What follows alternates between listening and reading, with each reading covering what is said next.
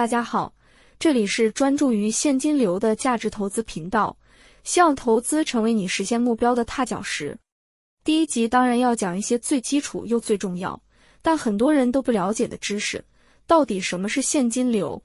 而现金流又跟价值投资有什么关系呢？先说重点，价值投资就是用低于价值的价格购买能带来现金流的资产。如果不懂不要紧，等我慢慢解释。先说现金流，现金流指现金的流入和流出。如果用我们日常生活打比喻的话，你每个月工作领薪水就是你的现金流入，平日的生活费、信用卡、月结单、水电费等等就是你的现金流出。当我们的现金流入减去现金流出后，就会得到我们平日说的可支配收入，也就是你可以自由使用的现金。对应到企业日常营运带来的收入，就是企业的现金流入，而工资、原材料、租金等等就是它的现金流出。在商业上有个名词叫做自由现金流。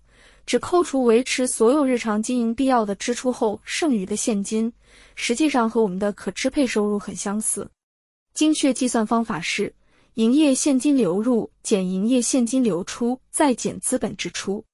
前两个项目相信大家都明白，而资本支出就是维持现有经营状况，不会使营业额减少所需的额外开支，例如机器的维修、翻新等等。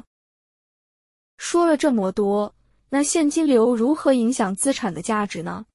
回归基本部，投资的目的就是我用今天的现金购入一件资产后，期望这件资产可以在未来不断的为我带来现金流入。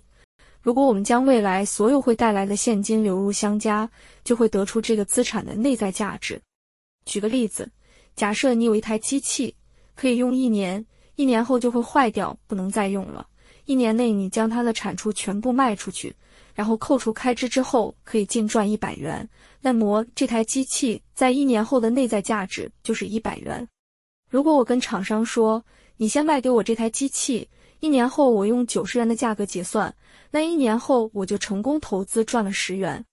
这就是价值投资的过程，用低于价值的价格购买带来现金流的资产，也是现金流价值投资的核心概念。最后，让我用两句话来总结。价值投资等于用低于价值的价格去购买能带来现金流的资产，而资产的总现金流入就是它的内在价值。今天的节目先到这边，如果你喜欢我的内容，可以订阅我支持一下，连接在资讯栏里面。这里是 Wasabi 价值投资，我们下集谈。